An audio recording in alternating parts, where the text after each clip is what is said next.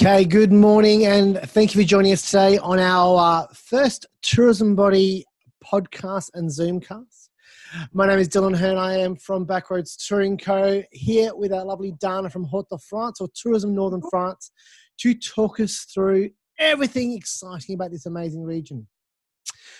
For, the, for our first round of discussions, I've decided to go back to our grass roots for Backroads Touring Co. As this is an area absolutely wonderful for so many reasons then why we just visit it?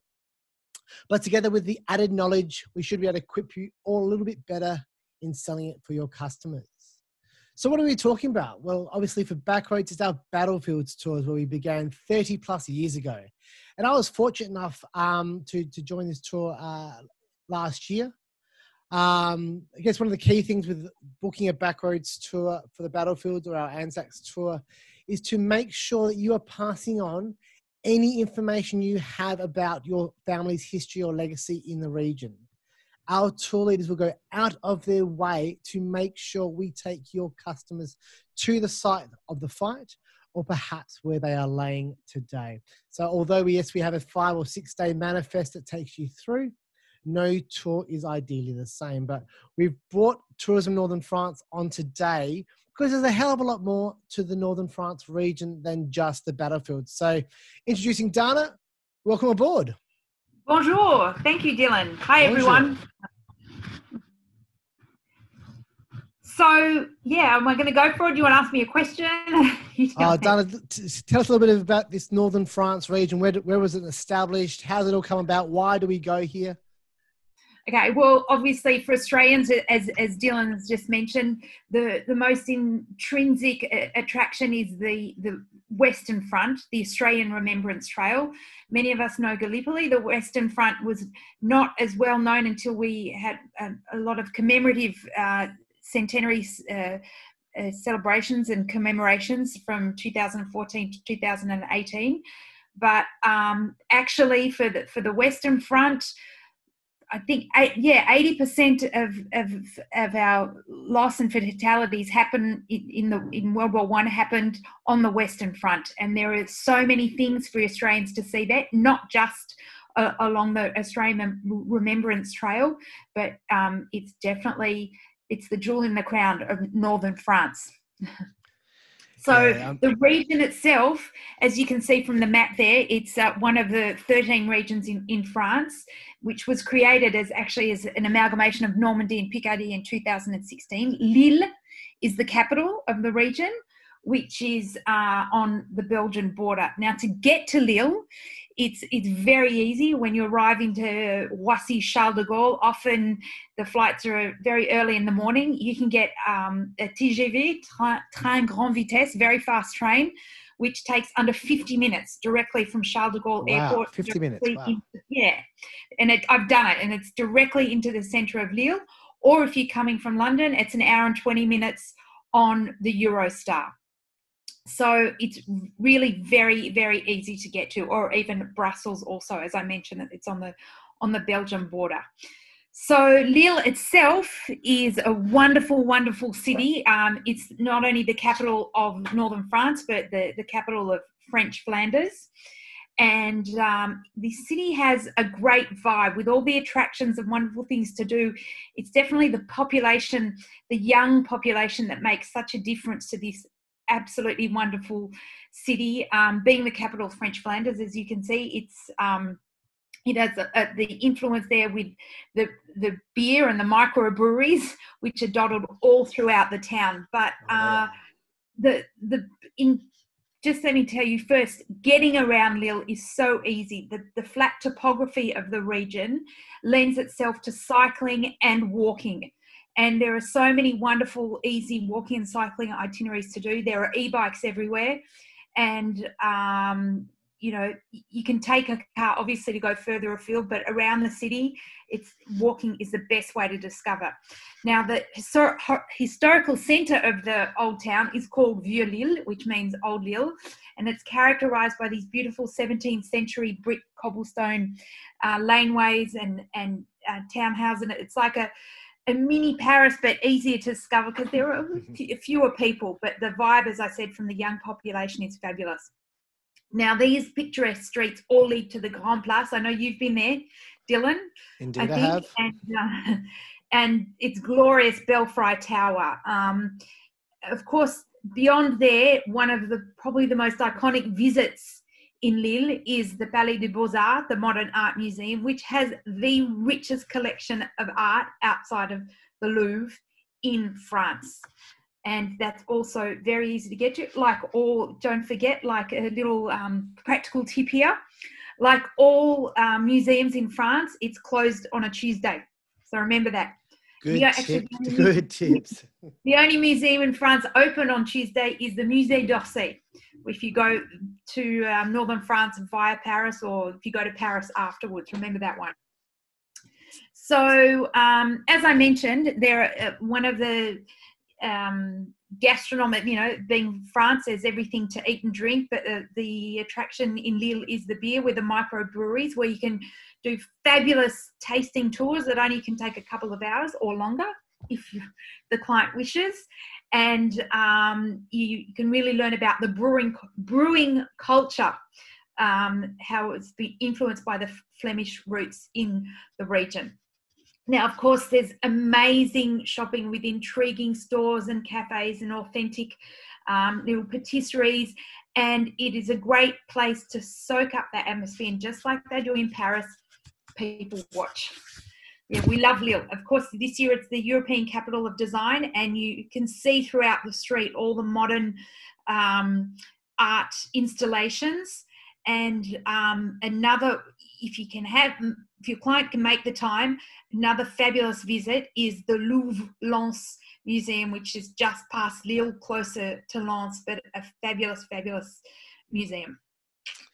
That's Lille. Yeah, I loved Lille when I was there, and unfortunately, I've, I've missed out on too much. I, I only had the, a day prior to our tour, so I'm guessing just from hearing what um we're, we're, we're, learning about Lille in this short period of time that I should have spent three days there, and I missed out on a lot of beer. But um, I, I spent a lot of time in the Grand um, Grand Place um because it's just eye inspiring. I mean, everywhere you go, there's these random art installations that um, Dana alluded to there, which really capture your mind. And you're in such an old town, which is such, so much history, but this modern, fantastic art that displays all over the place there. And just in discussion of how we got there, I actually uh, flew into London Heathrow, which we know is a very common option for the Australian and New Zealand people.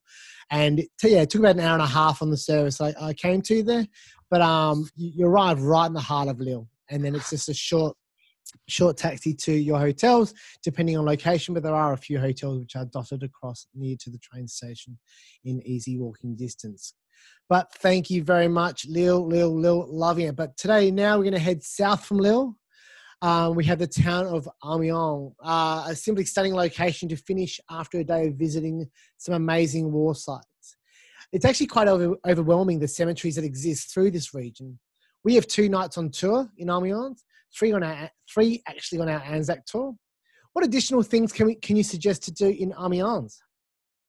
Well, uh, a lot of people don't know that the Australians um, discovered Amiens as as soldiers, and um, the first thing they did was go up the, the famous Belfry Tower in Amiens, and it actually became known as the Prison des Australiens, the Australian, the, the Australian prison, because they were having such a good time there and getting drunk, they were locked up there for the night. so they, the Australians have discovered Amiens uh, for, uh, for, a very long time. But as you can see there, um, it's known primarily on, on the cultural side for its um, cathedral, the Amiens Cathedral, or otherwise known as Our Lady of Amiens, which is celebrating its 800 years this year. Now, with the sad demise of the um, Notre Dame in Paris, it's the only UNESCO classified cathedral in France. And this year, in, in doing that, you can see it's lit up there. Now, they normally only have a light show in summer, but it's um, throughout the year this year, and I believe they'll they will continue that. And the way they light it up is because over 800 years it has been renovated, and the original facade had colours, and these colours, um, instead of touching the facade too much, these colours project uh, to show how the original uh, cathedral was, and oh, it's wow. absolutely spectacular. Have you seen it, Dylan? Yeah, actually, do we-? I, I I haven't seen the light show, so no, I've been to the cathedral, but I missed the light show when I was there, unfortunately. But that's just amazing. I'm loving this image here, and Mm. um, I'm sure anyone walking, having an evening walk with their coffee, um, this would be simply Fabulous. stunning to see. Yeah. And I know the the hotel you stay in. I think it's the Marotte Hotel. La It's very well positioned. Yeah, we, we can. I could actually see the cathedral from my bedroom room, um, from the window. It was, it was Yeah. stunning, absolutely stunning. Look, besides the size of the cathedral, um, it's known for its medieval wall paintings inside and the truly spectacular Gothic sculptures Wow. inside. And you'll see um, there are tombs inside the cathedral, and there's even, um, uh, you may have seen it also, Dylan, one for the Australian soldiers. Yeah, yes, yes, yes. Yeah, in, in the Wow. cathedral. So just a nice, pleasant walk down from the cathedral, or again on bike. It's flat also, and there are e-bikes everywhere all over the city. You can go to what's called the Saint Leu Quarter, which is a, a little area on, on the River Somme with gorgeous little cafes and restaurants to have a nice, authentic, relaxing, not expensive meal, and they're all very good. Um, it doesn't feel, I don't know if you got the same feeling, Dylan, that uh, it doesn't feel touristy. Not at all, not at all. I mean, I, I sat there for a good few hours, um, enjoying the Mm. local delicacies with a couple of beers, and no, it was wonderful. It was actually quite relaxing. You and you almost get absorbed into normality. You're you're one of Yeah. them whilst you're there. Absolutely, I had the same feeling. I was, I was there just by myself, and I felt very relaxed and very comfortable, and I felt again immersed in the French culture. Uh, there were people around, and you just feel feeling like you're part of it was a really very special experience. And then, right, probably a five or eight minute walk from there for me is one of France's most hidden secrets. It's called Les, Les Hortillonnages or the floating gardens of Amiens. Now, here you have 300 hectares of water gardens and over 65 kilometres of water channels. It's known as the Venice of the North, and you have to, have to, have to take a scenic gondola ride um, where the person who takes you on the gondola is one of the volunteers. The, the gardens are actually manned by volunteers who are passionate about these, these gardens, or you can even take a little motor dinghy yourself. So that is absolutely spectacular, not to be missed. The floating gardens of Amiens. Um, of course, after there, there is one thing that another thing that we Australians are not too aware of, and it's Jules Verne uh, house. He lived there for nearly 18 years. It's a stunning home with over 300 artifacts of um, uh, pieces from his writing and documents. And uh, when I visited, he's the gentleman who looks after the home said they're getting more and more Australians there every year. They're absolutely lapping it up and loving it. So yeah, that's Jules Verne House in the centre of Amiens. Yeah.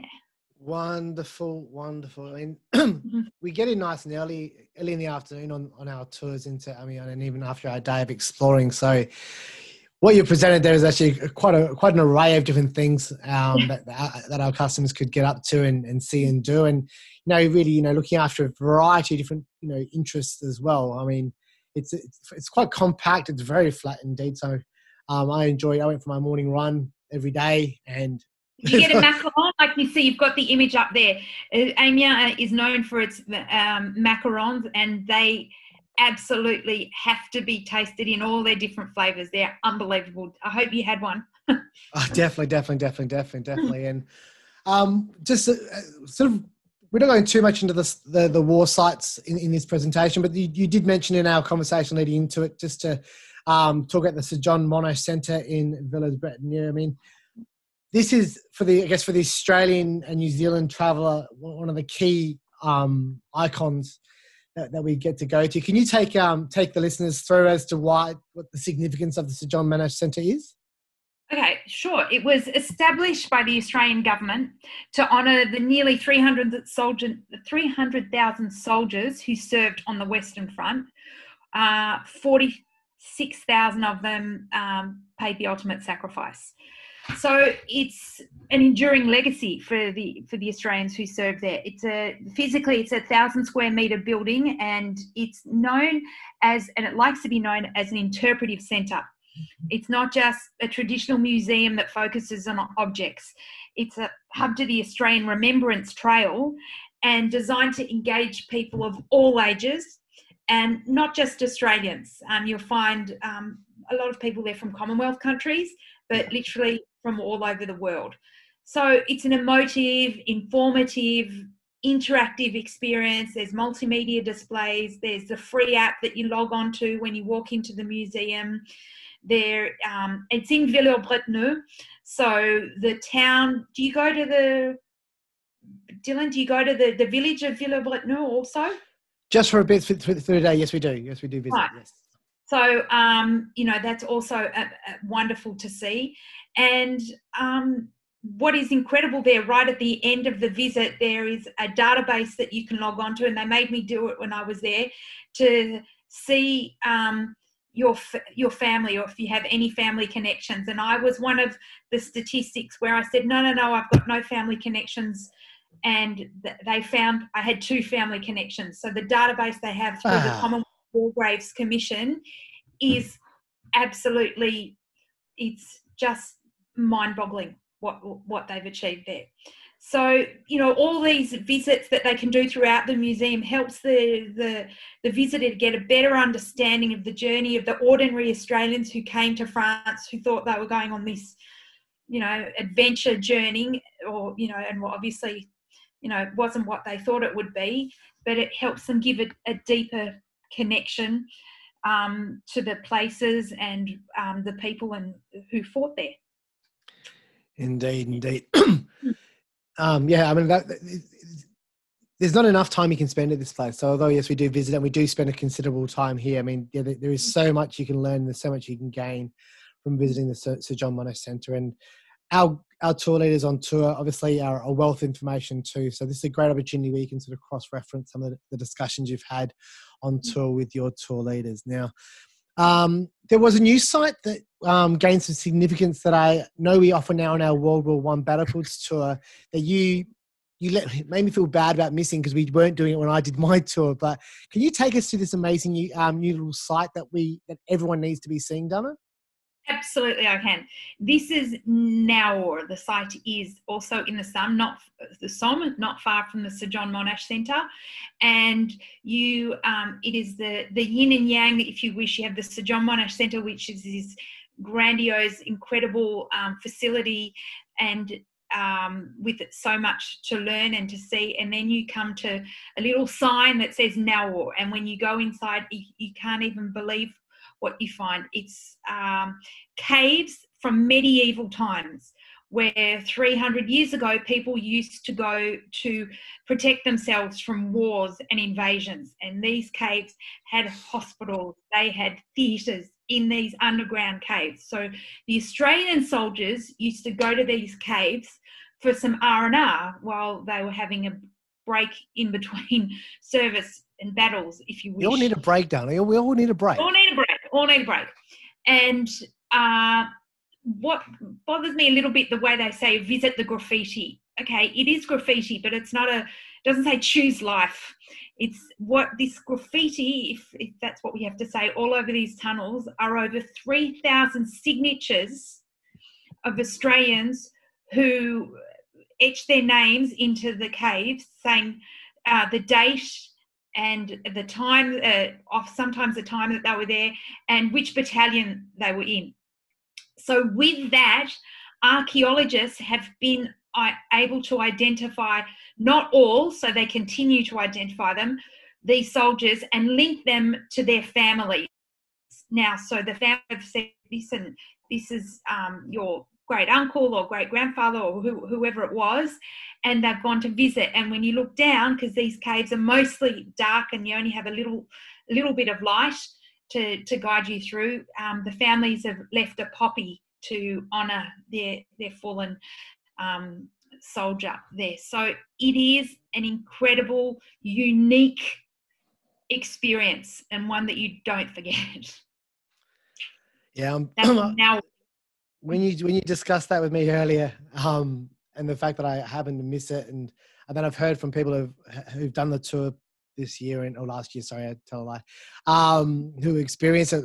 I'm like gutted that I missed it. So um, all the images, if you go and have a chance to Google this and, and take yourself to this destination, you can understand why your customers will definitely want to be to visiting this and say it, it's just so different. It's probably not expected, but it really takes you to the you know to the to the to the battlefront. I mean, these these these And guys need to find ways. Not just caves, but once you come out of the caves, you're in this sort of almost forest like area, and they've built Yeah. this amazing area to sit down and have a drink. There's a bar and have a coffee and have something to eat.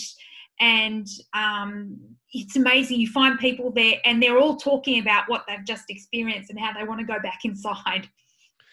Yeah, definitely, definitely. Thank you very much for that. That, was absolutely amazing. And uh, that sort of comes to an end of our presentation today on Northern France. Now, we do realize there's a hell of a lot more to Northern France, and we have kept this to primarily where we visit on our backroads, battlefields tours. But um, Dana, thank you so much for your time. I Thank know you. I've picked up some new knowledge today, and I'm sure the listeners have as well. If our listeners want to learn some more, where can they go and find out everything about Northern France? Uh, backwards touring, no? Definitely, definitely. Is there any, is there any tourism um, training or websites they can they can use as well? Um, no, I, I'm doing all in partnership with with our with our partners. As, Oh, as- wonderful. Well, what we'll try and do then, when we get when we get status quo back into the into into the world, we'll reconnect again, Dana. I think, and we'll, we'll, we'll revisit um, this region again later on, just to make sure everyone is really au fait with the with the destination and how to get there, why to go there, and what else they can see and do whilst they get there. So, on behalf of Battle um, um, Backroads Touring Co, thank you very much for your time this morning. I hope all of you at home or on the road have learnt a little bit more. Feel free to ask any questions. I've, I've got all the uh, connections there to ask Dana posthumously as well, and I can feed that back to you as well. Um, but on behalf of Battle, um, Backroads, thank you again, Dana, for your time, and I look forward to our next discussion. Mm-hmm.